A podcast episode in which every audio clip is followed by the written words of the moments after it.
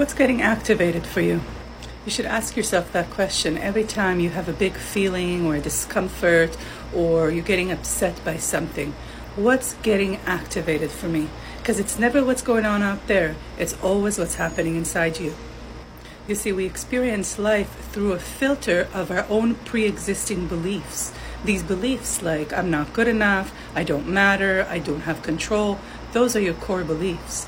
And whatever's going on out there gets activated or hooked in to one of those core beliefs.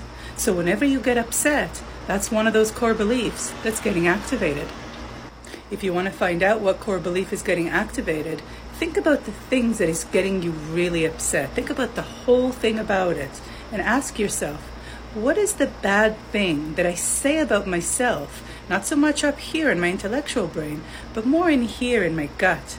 What's the bad thing I say about myself when I think about the thing that's getting me upset? And if something comes up like, nobody loves me, ask yourself, if that were true, what does that say about me? What is that value statement underneath that that is the core of my belief? Shortcast Club